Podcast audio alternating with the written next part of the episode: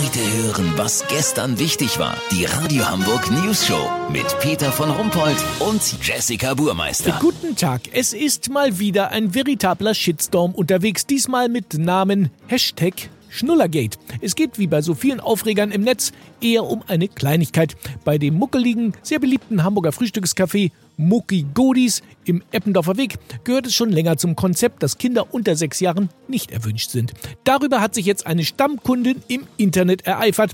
Ereifern kann sich aber auch unser Reporter Olli Hansen. Olli, ähm, du hast auch so einen Hals, oder? Allerdings, Peter. Die Kaffeeinhaberin Monika Ertel ist richtig verstört. Am Wochenende ist ihr der Schokokuchen zum ersten Mal misslungen. Daran erkennt man, wie sehr ihr das alles zusetzt. Da gibt's echt Leute, die ihrem Netz die Pleite wünschen, nur weil sie keine Kinder unter sechs in ihrem Laden möchte. Ganz ehrlich, das ist doch ihr Laden. Die Frau ist selber Mutter. Ich finde, man muss das Ding mal von der anderen Seite beleuchten. Ein Kaffeebesuch, wo Muddis stundenlang bei Latte Macchiato und Avocado-Brot über den neuen Bio-Supermarkt tratschen, ist ja wohl für Kinder unter sechs eine echte Folter. Das ist Gören Guantanamo pur.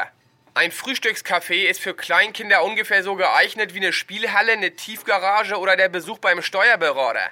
Die Biester langweilen sich zu Tode und fangen nach 10 Minuten an rumzukrakehlen. Das ist nämlich in Wahrheit kinderunfreundlich. Das eigene Blag stundenlang damit reinzuschleppen und zwischen die Mutti-Mischpoke zu setzen. Wo die dann mühsam verhindern müssen, dass ihre süßen Mäuse die Tischdecken voll sabbern, die Kerzen umschmeißen und nach wenigen Minuten die komplette Inneneinrichtung auseinandernehmen. Außerdem ist der Laden wirklich kaum größer als eine Schuhschachtel. Die Besitzerin möchte vielleicht auch ein paar Euro verdienen. Das ist ja ein Café und keine gratis Wochenendkita, weißt wie ich mein?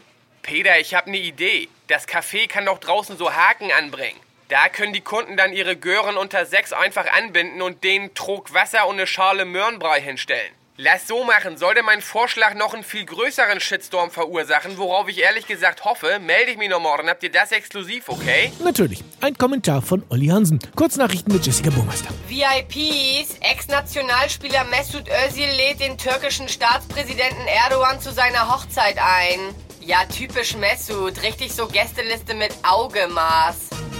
Wirtschaft. Deutsche Bank fusioniert mit Commerzbank.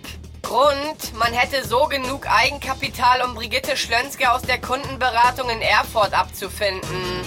Justiz, Kleinkriminelle sollen künftig Mikrokriminelle heißen und statt Haftstrafen Essensgutscheine bekommen. Das Wetter. Das Wetter wurde Ihnen präsentiert von Shitstorm aktuell. In der neuen Ausgabe, warum wir um jeden Pup so ein Geschiss machen. Shitstorm aktuell, jetzt am Kiosk. Das war's von uns. Wir hören uns morgen wieder. Bleiben Sie doof. Wir sind es schon.